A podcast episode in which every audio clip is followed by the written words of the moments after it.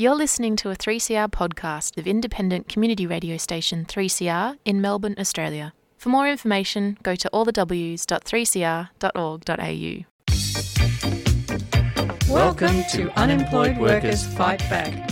Join your hosts Anne and Kevin the second Friday of every month on the Sewer Show between 5:30 and 6:30 p.m.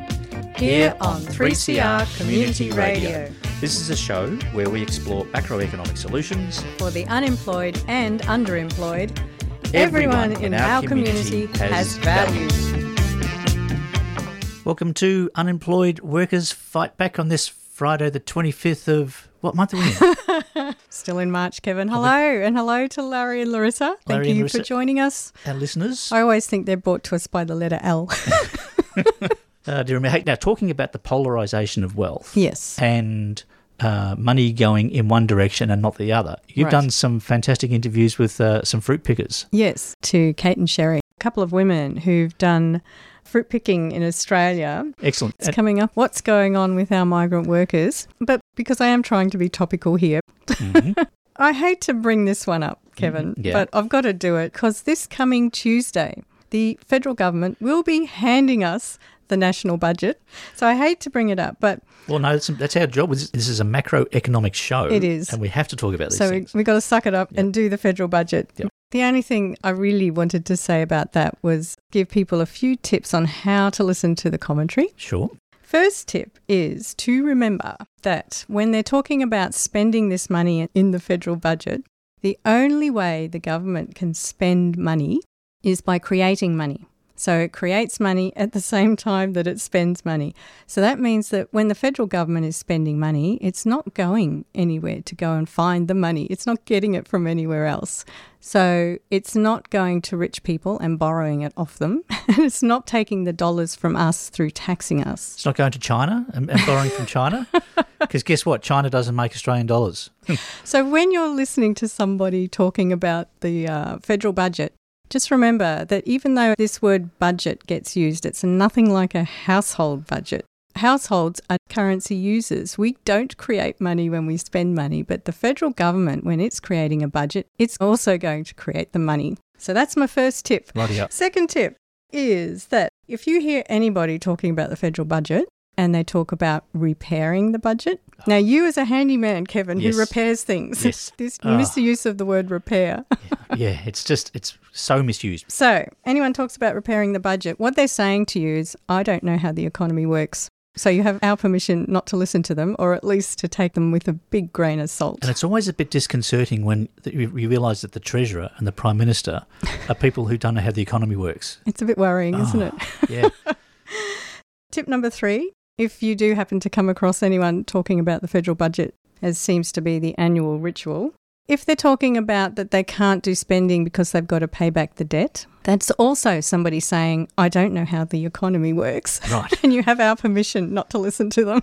You can throw something soft at the television. Don't throw anything hard because you'll break your TV. Arm yourself with a bunch of socks.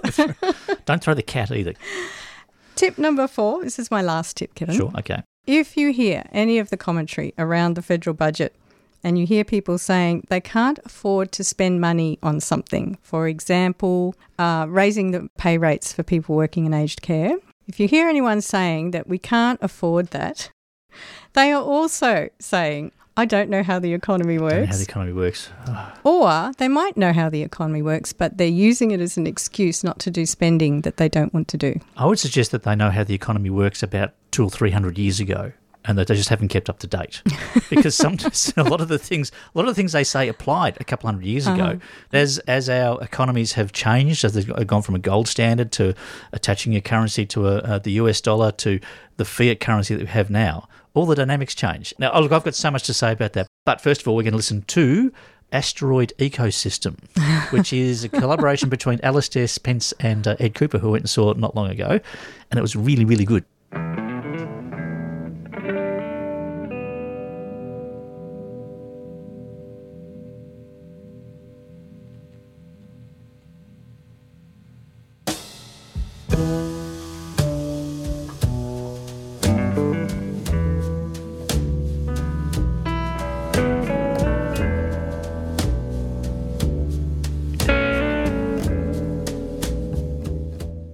The Alastair Spence trio with um, Ed Cooper uh, and their song called Face of the Atom. And that, I'll let you off light. That was like a six minute track. There's a couple of 11 minute tracks there and it rambles and it goes into all sorts of weird space. and if you want to see what the rest of it's like, go and check it out. Uh, where were we? It's the use of temporary migrant workers. And I was actually just wondering, like, has the role or the use of temporary migrant workers in our economy, does that ever hit your radar very much? Well, it, it does now because because there's so much of a shortage in in the workplace, and, and I, I never realised the extent that uh, overseas and temporary workers were being used in Australia to prop up our economy. Yeah, well, pre pandemic, there were over a million temporary migrant workers in Australia. Then, when we closed our borders, about half of that population went back to their countries of origin. These people work in all sorts of places. You're probably getting served by them in cafes and restaurants and bars. A lot of them are invisible. Like a lot of them you won't see because they're cleaning offices around midnight and they're cleaning stadiums after football games. Mm-hmm. So they are in our cities. But you also won't see the ones that are in our fields and our orchards. And they're the ones I was really interested in. So let's have a listen.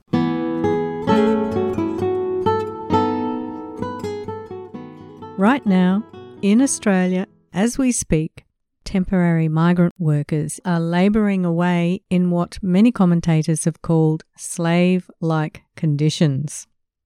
And everybody knows. Today, in the first of two shows, we will hear from pickers about what it is like to work in Australia's horticultural sector, picking fruit and vegetables. Reports going back to the early 2000s consistently reveal the vast majority of horticultural workers earn less than the minimum casual rate, some as little as $3 per hour. This is so widespread, some commentators describe wage theft as a business model. In our first part today, we will hear from Kate, who has been picking fruit and veg for about three years now. Kate trained as a computer engineer in her native Taiwan, and she was in South Australia when we spoke. We will also hear from Sherry Huang, who told me her own story and also stepped in to translate for Kate as needed. With a background in sociology, Sherry now works at the Migrant Workers Centre here in Melbourne, and she has her hands full keeping up with the parliamentary inquiries as well as helping individual workers. For more insights into life in Australia's orchards, we also return to a conversation Kevin had back in December 2020 with his mate Tex Stone.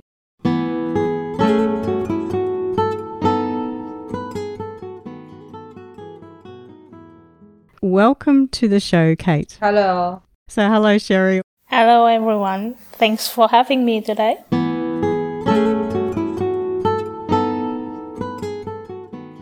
Why you wanna do this program? Well, now the interview's going the other way. so, um, I have been unemployed on and off for about five or six years. So, sometimes working, sometimes not working. And before that, I knew nothing about unemployment here in Australia. And then I find that it is um, very bad pay, like very bad um, money. It is half the official poverty line. Also, the experience of going and, and getting the payments is very degrading. They make you feel like you're a bad person. And also, the industry, and it's called employment industry, is um, is not an employment industry. It is actually a compliance industry. They are enforcing a contract between the government and the unemployed person. And so their job is to make you do what the government wants you to do. And that's got nothing to do with finding work. It's got to do with making you feel like a bad person. And now I listen in the media to hear When is the media talking about unemployed? What is the media saying? In 2020, the media said Australian unemployed workers are too lazy to get off the couch and go and pick fruit. And I'm like, this is the first time I have been invited to pick fruit. what is going on? Like, what is going on? I do not understand. Usually they don't say we're too lazy to pick fruit. I never heard that before. We're too lazy for other things, but not picking fruit.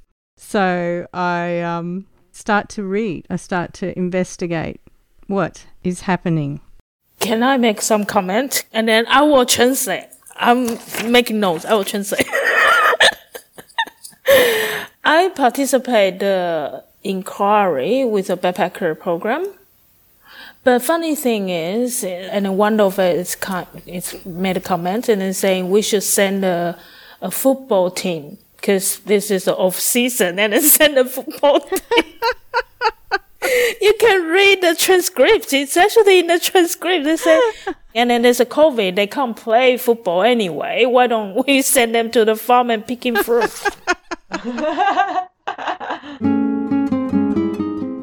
That's why you want to do this program? Yes, because I wanted to understand who was picking the fruit and why was the government worried now. Then I understand 10 years of some investigation, some inquiries, reports, 10 years saying backpackers uh, treated very badly. Mm. Why is this happening?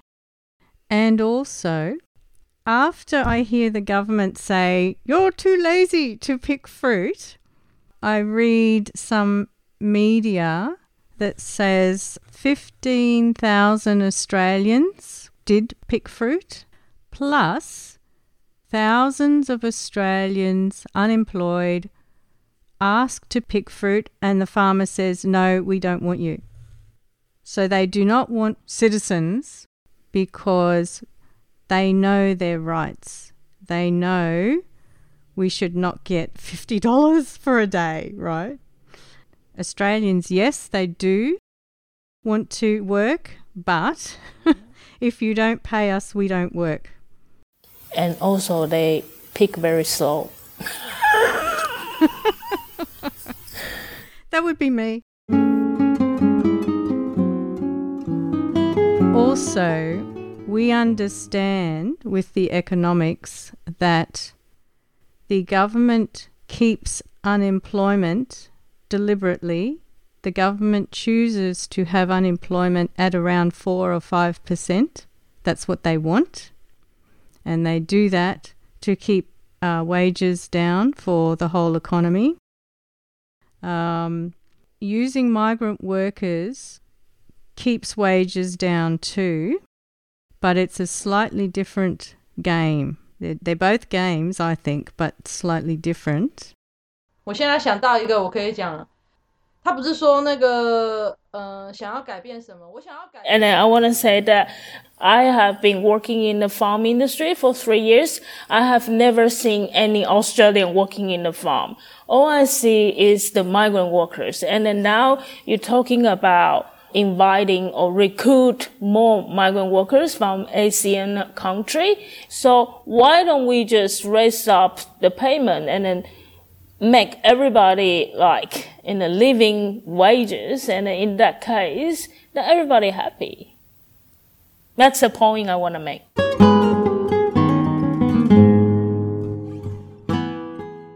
So what ha- what what will happen if the wages going up?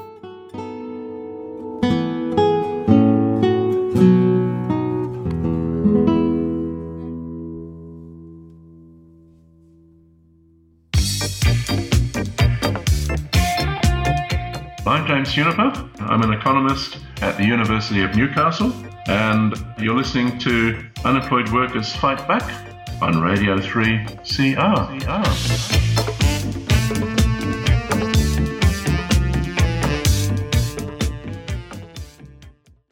So, um, I actually arrived in Australia about 10, 11 years ago, and I was on working holiday visa, planning to have a holiday, not working full time, but having a holiday in um, regional area. So I spent two years working around different uh, farms, all in Victoria. 非常有，嗯、我用我用那个中文讲好了，太多心得。呃，一开 At 始 the very beginning, I was thinking of just earning money and then go travel because I'm not from a very uh, wealthy family. So I, I did that. I travel all around Australia.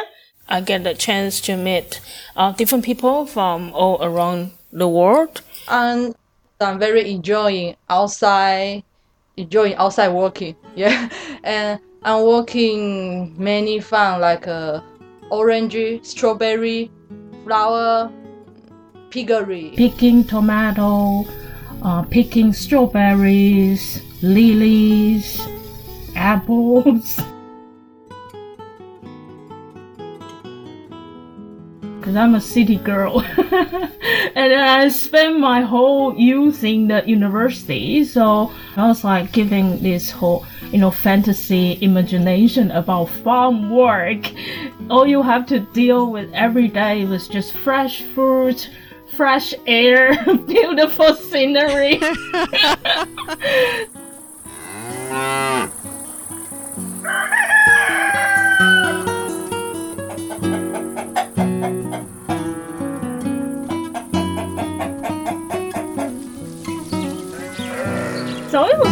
shocking, like when I started taking the work, yeah.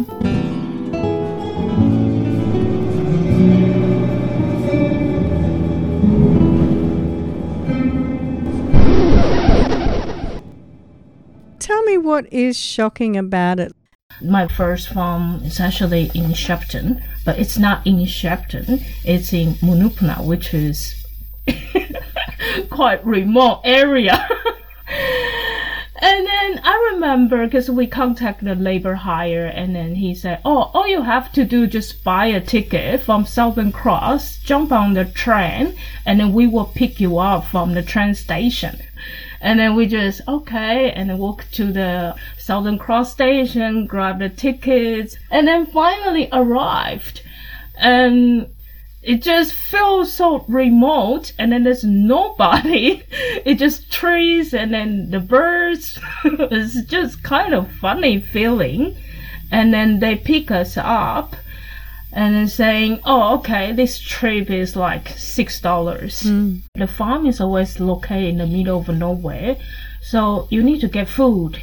So you have to rely on the labor hire because they have the van. Hmm. So they will give you a trip to the close by town, town center, and then they will charge you money, of course. And then you gotta buy all the food you need for the rest of the week. We try to walk to the town center, and then it's like an hour walk distance.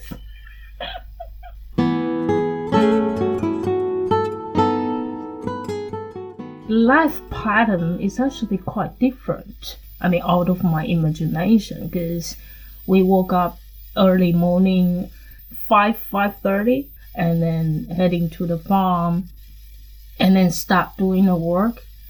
Yeah, and so then how did you get out to the actual fields from the house? You know, the farmhouse, and then the farm actually just crossing the road. But because the labor hire wanna get some, you know, extra income, so they say you can't because it's dangerous. it's dangerous crossing the road. so they'd be able to charge you six dollars a day to cross the road. and then they charge thirteen percent of a service as well. 13% what? They they call it service, yeah. A random service charge as well. Mm. When they're charging you, do you hand them the money straight away or at the end of the month do you find that they've charged you? They deduct from your payroll. So you just don't see the money. Yeah.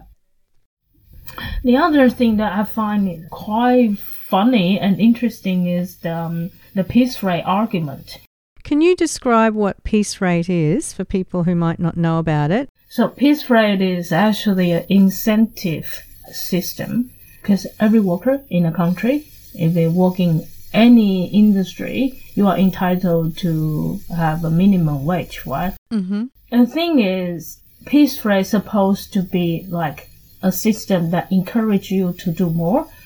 But what happened now is lots of farmer they were using piece rate as a pay scale, not paying them by minimum legal wage, but paying them by uh, piece rate. By how many pieces of something?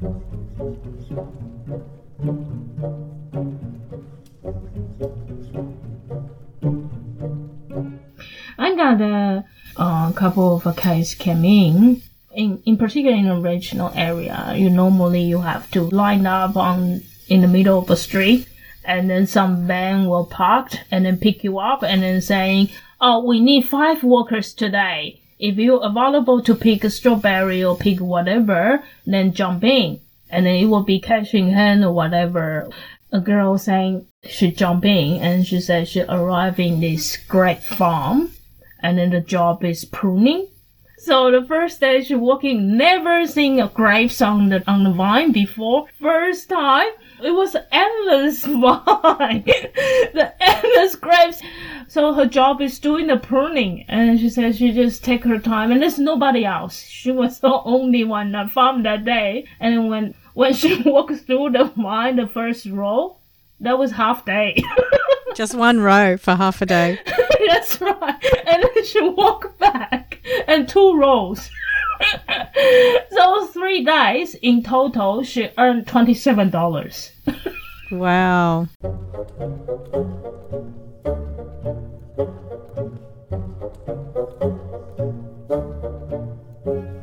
Kate, can you describe how many hours a day you might be working and how much you will be paid in these different jobs?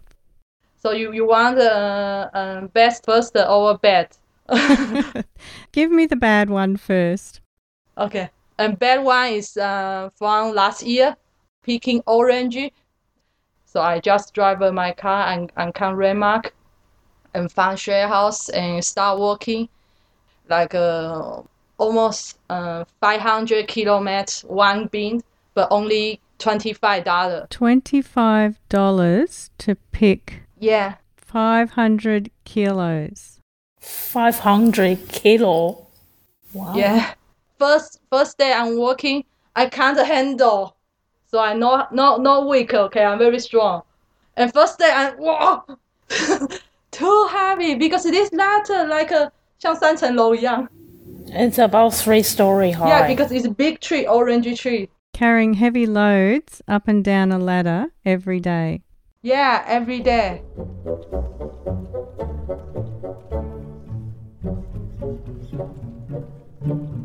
And uh, one one day, if it's a good day, no rainy, work maybe almost ten hour one day. Yeah, and no day off. Only rainy day have day off. It's very terrible. So no weekend. no weekend.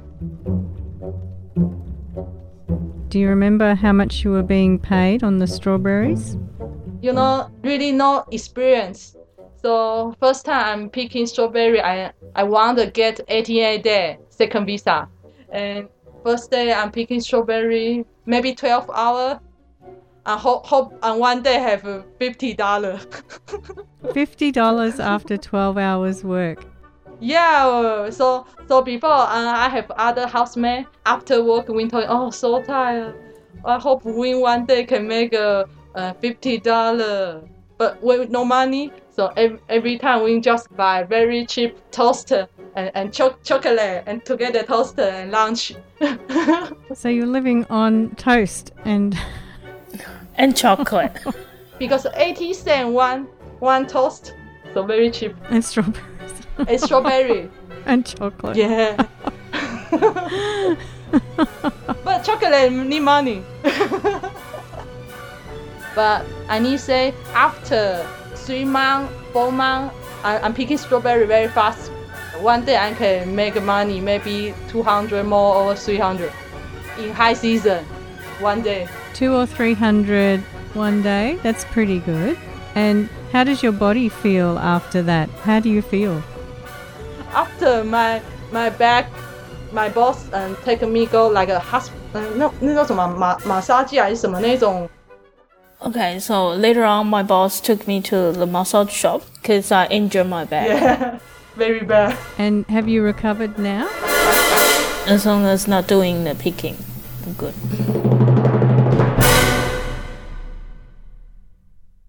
They- They treat them like slaves pretty much. I've heard of people being locked in at night, you know, only allowed out for one hour a day to get their, their groceries and all sorts of weird stuff. A mate of mine, Tex, who's a fruit picker, And there's the thing of spraying chemicals as well, which is bad. They're not supposed to spray whilst people are in the orchard. But I, I, I felt, the last time I worked on an orchard, I felt the, the spray on my face from when they were going right past us. And it's all residual chemicals that cause cancer, and people will just drop, you know. My job in a tomato farm is in a greenhouse. It was a summertime, and it was extremely hot. We're talking about outside probably 40 degrees, inside probably 45 to 46 degrees. And you gotta drink a lot of water, but because you drink a lot of water, you need to pee a lot too. You need to go to the toilet, you need to take a break. But yeah, I think weather conditions physically it's very tiring because you have to move the boxes, you have to packing and picking. It's just yeah, exhaust exhaustion. Yeah. And then back then, ten years ago, it's already a common practice as a cashing hand job. So the farmer will just handing you the cash instead of um, there's no pay slips, no whatsoever. There's no insurance like work cover, no. The cash in hand part, it's a problem because then you're not protected under regular labour law In particular, like the work injury. when you're injured on the job. Yeah. For lots of international students, it's very difficult for them to pay the tuition fees, get the food on the table, or get a roof on the, the top of uh, their head. So, so in that case, they they're looking for quick income, which is like cash in hand.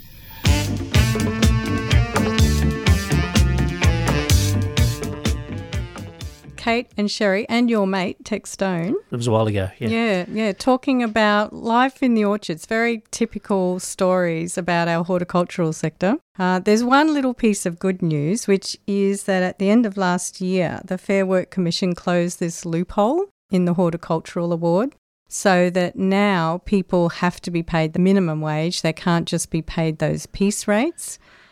And I just have to read clause 15.2 Yeah. from the Horticultural Award, which is this clause that was the loophole. So, who knew that in Australia there was one award, the Horticultural Award, that said nothing in this award guarantees an employee on a piecework rate will earn at least the minimum ordinary hourly rate, as the employee's earnings are contingent on their productivity. The piece rate should be used on top of a minimum wage. Right, that was the intention, Yeah. but they got around it. Yep. So now, if any picker is making less than $25.41 an hour, that means someone's breaking the law. I don't know where they got the one from. I'd love to have seen the negotiations be $25.41 an hour. You're listening to Unemployed Workers Fight Back, a show all about the economics and experience Of unemployment and underemployment. here on 3CR Community Radio.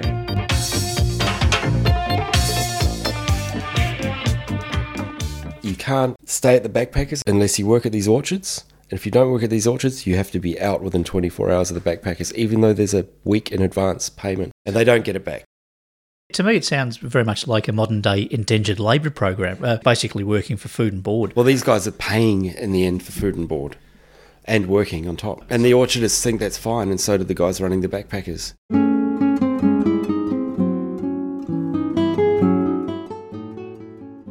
Well, tell me about the worst room that you've had.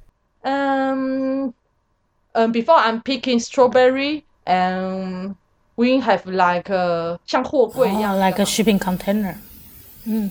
Yeah, just like a shipping con- container, and then they they cut they cut the metal to just make the um a, a door and then you can walk in to the shipping container. How many people?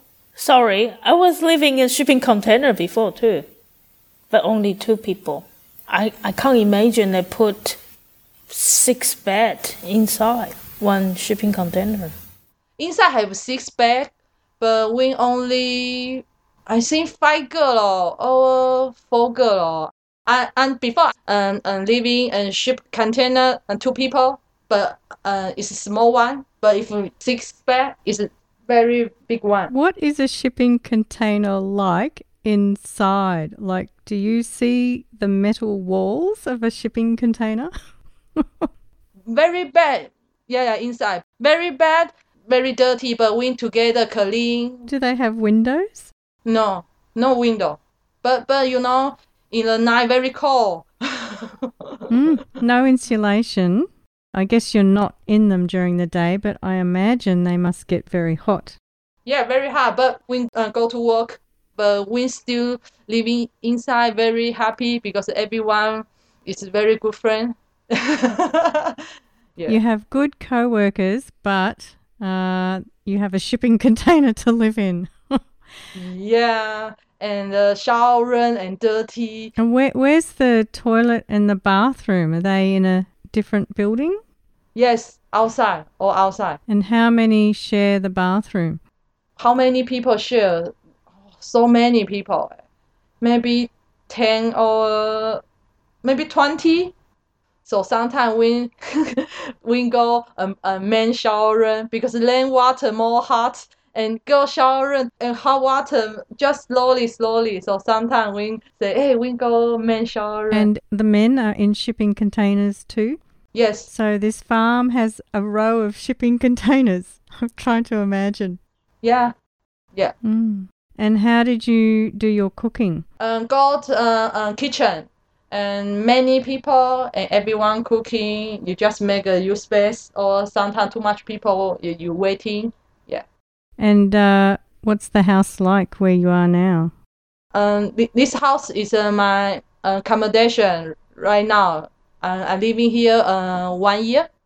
Um, it's good because it's my uh, I choose not farmer choose, so it's good single room. We hear about women being harassed. Oh, I've seen it um, heaps. I've, I caught a, um, the truck driver of the boss's friend at the last orchard, the apple orchard I worked on. He got caught upskirting a girl. They used to go, go around the orchard calling girls derogatory names by their pussy and stuff. Like, and that was commonplace. And I was like, this can't happen because that's actually a form of harassment. So he made my job more difficult at that orchard being the foreman.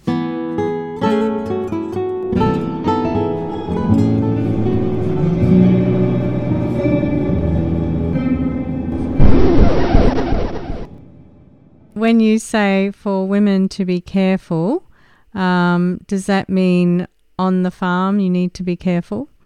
You know, talking me something dirty word and won't touch my body. Oh, Really? Before I'm picking oranges, uh, I'm picking orange. I use letter. This uh, contractor is in front, and he he touched my leg. I said, "Don't touch me, okay?" Because you know, uh, you picking and nobody's only uh, me and him. And he said, "Oh, no worry. Uh, uh, I just uh, you tired. I help you massage." I said, "I don't need massage." You know, like a kind of like this, and many times, or talking. Said, "Oh." uh, you want come my house or something just feeling very bad this happened many times. mm, this person many but other person is like a different yeah i don't know maybe men feeling it's funny or something but i'm really not feeling funny It's not funny, especially when you're alone in the field. There's no one near to you. yeah i think like a guys Len is smart Len, Len is like a double face you know Len can pretend smiling but if Len interesting some asian woman dirty Yeah. So, how, do the women kind of talk talk about this with each other? 嗯，我觉得 基本上呃好像没人在讨论这个事情，只是我这个人比较 Not not really talking about it because I'm the only backpacker in that farm, and the rest of it it's all Indian. And then they was like, "Oh, the farmer is very good." People probably not talking about it, but I feel like to talking about it probably because I couldn't, you know, hide a secret inside of me. But I think I really need to stood up for myself. You're listening to 3CR 855 AM on digital and on the internet. www.3cr.org.au. During the pandemic lockdown, when Australia's borders were closed, the Australian government put out the support packages in the form of the JobKeeper and the Job Seeker. Like it had to have been deliberate that people who were here on temporary visas, including this international students, including the working holiday makers, they were not eligible for any of this support. Do you have any theories about that? I don't know, because Scott Morrison was just saying, go home. you can't get any support here. He said, go home. Huh? So that that's why we organize some online forum. We want to hear the voice from the ground. Like, even the people who decided to go home, they can't. Because their border might be closed too. So there's no way for them to enter their own country and because a lot of flights been cancelled and cancelled and cancelled, so they have to keep rescheduling. And then in the end, they, they just simply can't afford the, the airfare to fly back. And then classic experiences from a worker, she says she actually saved up three years, be able to afford the trip to come to Australia doing working holiday. And she said, I don't want to give up because three years I worked so hard back home and be able to save up. And this is my dream to come to, you know, Western country, spend some time in the farm or whatever and then exploring the world. So how, how, how, how, how are you gonna ask them to give up like all of a sudden and go home? It's just not that simple. Hmm. We had a lot of cases like people on international student visa. They have to pay the tuition and then that's very drastic for them. Cause the school was saying, yeah, it's online schooling now, but you still need to pay your tuition. Otherwise we'll cancel your visa. The person has no power to negotiate their situation. Yeah. Kate, do you think because there was a pandemic and you were having trouble finding work, do you think that the orange farm was taking advantage of you and other people? I I- feel like beginning, only beginning because uh, now if border no no open for wind worker is very good because too much job we can choose because every farmer need worker. But beginning, very like um, 很乱。那怎么讲？ It was a very chaos at the very beginning. Cause um backpacker all stock.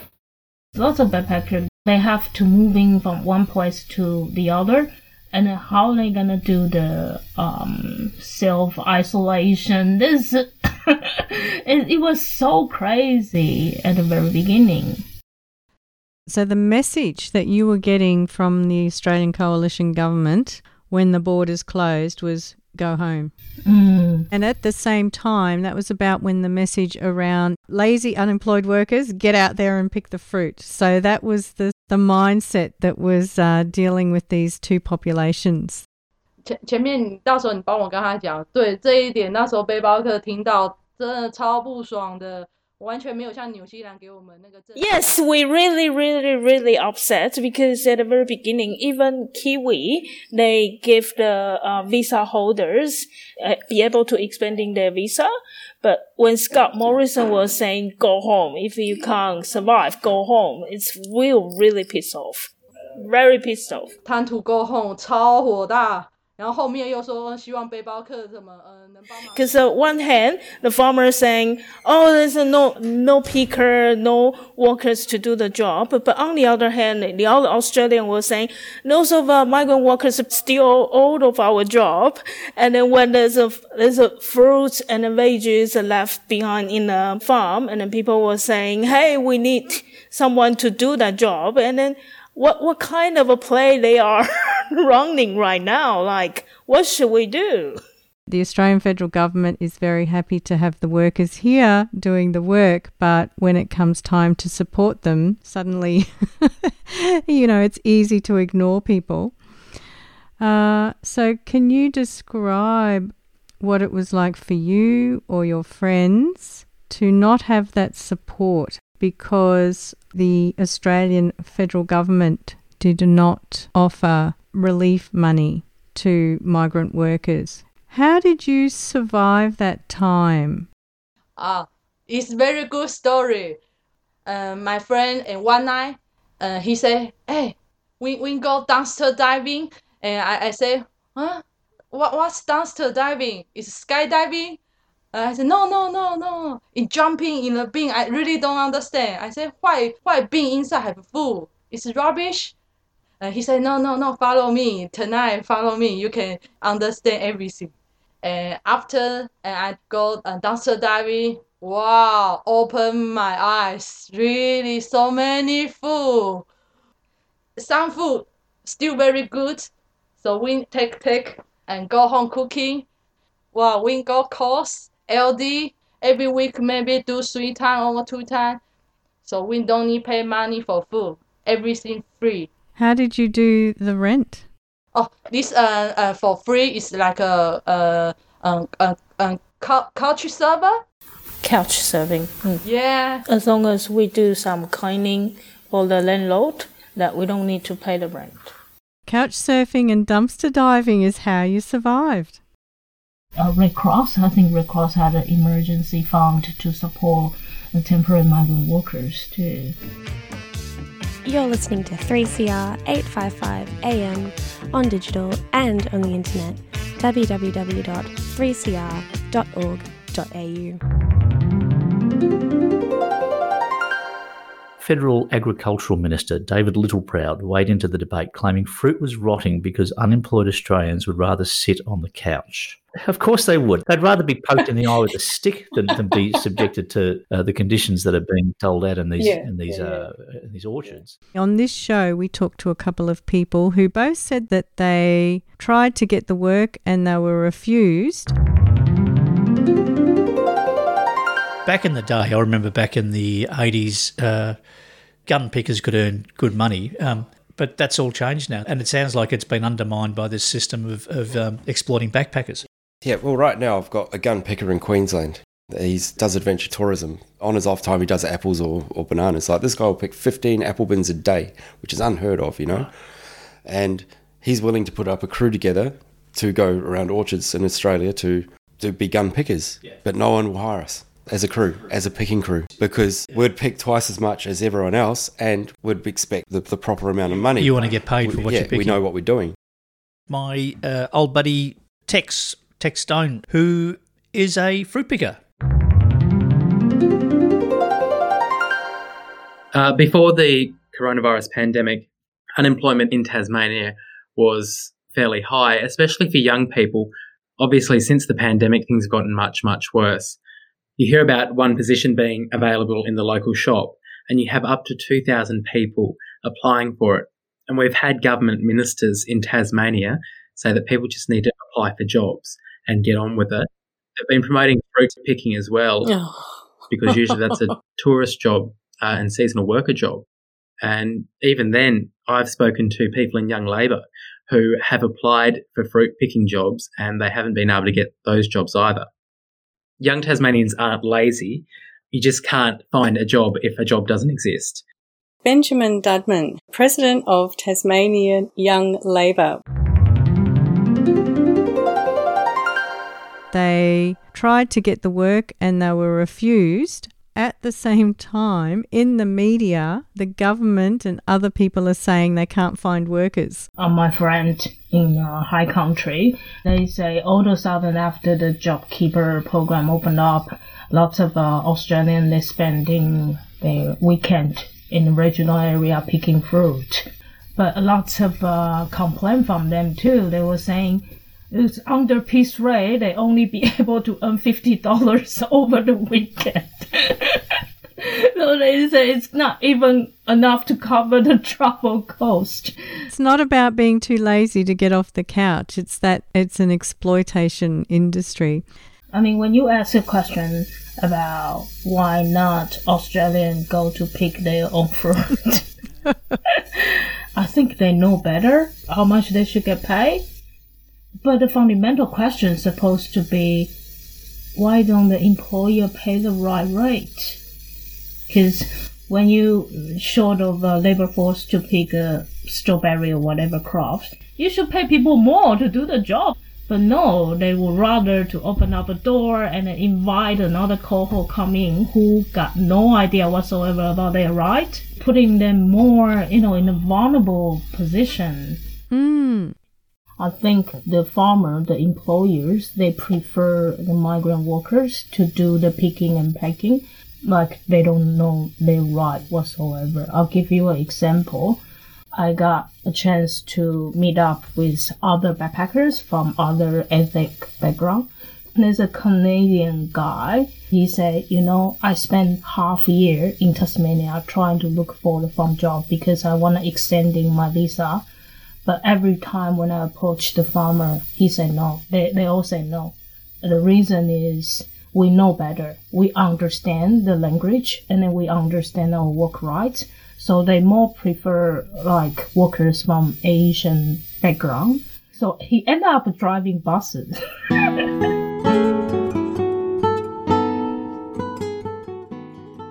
So it's not it's not a case of um, we need these overseas workers to come and fill a void that's left by lazy dole bludgers in Australia.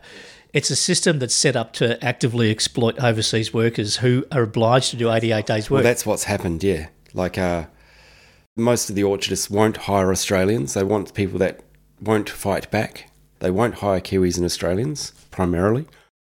So it's hard for people to get out there, let alone finance getting out there if if you if you've got a house, you've got to pack down a house in one place, pay to get there, and then it's potentially unstable work. There are many ways that you can keep up to date with 3CR news, events, and programs. The 3CR website is a great spot to catch all your shows via audio on demand or scroll through our range of podcasts. It's also where you can sign up to our monthly newsletter, buy yourself a new t shirt, or check out archival audio from past broadcasts. Of course, we're also on Twitter at 3CR and Instagram at 3CR Melbourne. But don't forget our mighty AM band. Catch us anytime on 855 AM. Keep in touch. 3cr.org.au.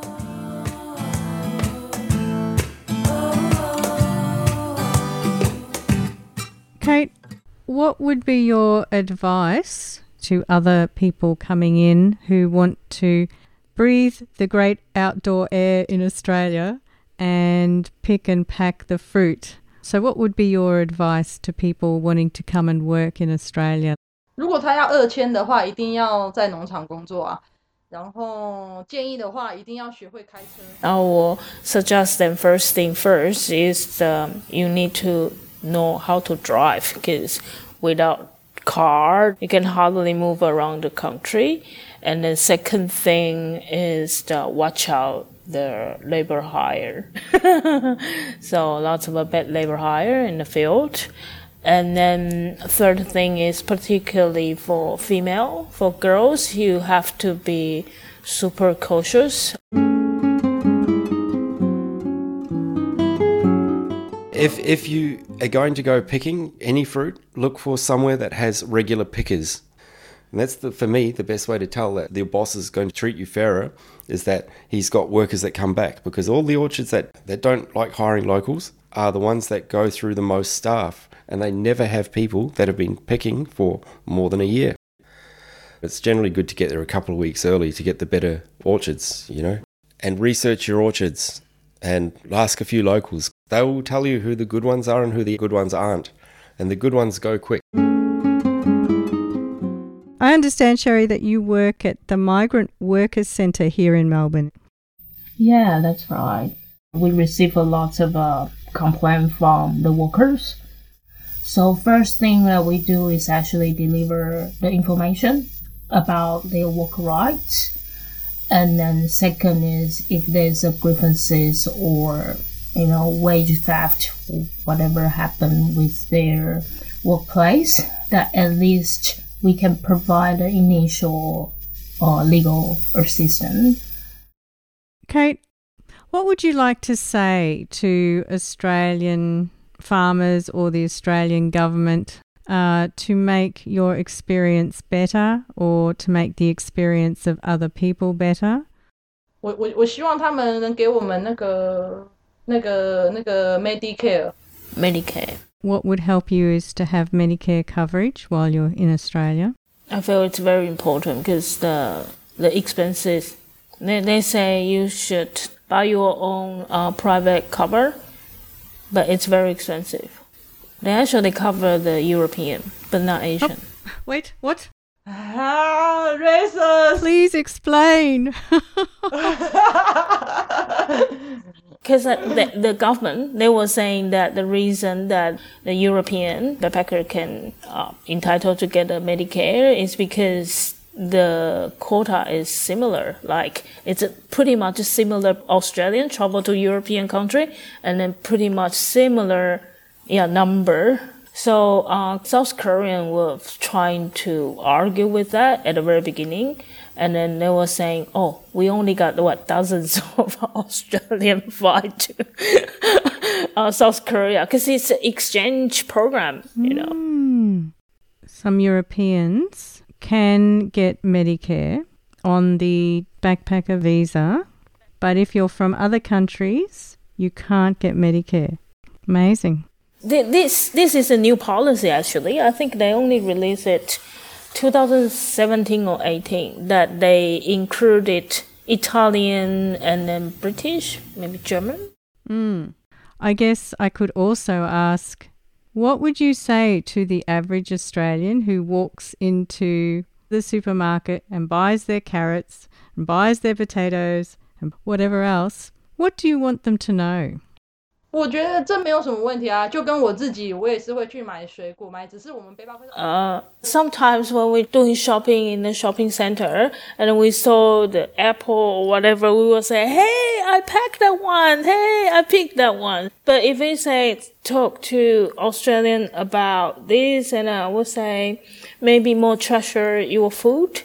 Cause when I did the dumpster diving, I even, we even had a lobster, like a fresh lobster for free. 他们不能站在这个角度想啊，因为我会觉得说，既然如果是来到这个国家的话，我们也 temporary migrant workers or migrant workers.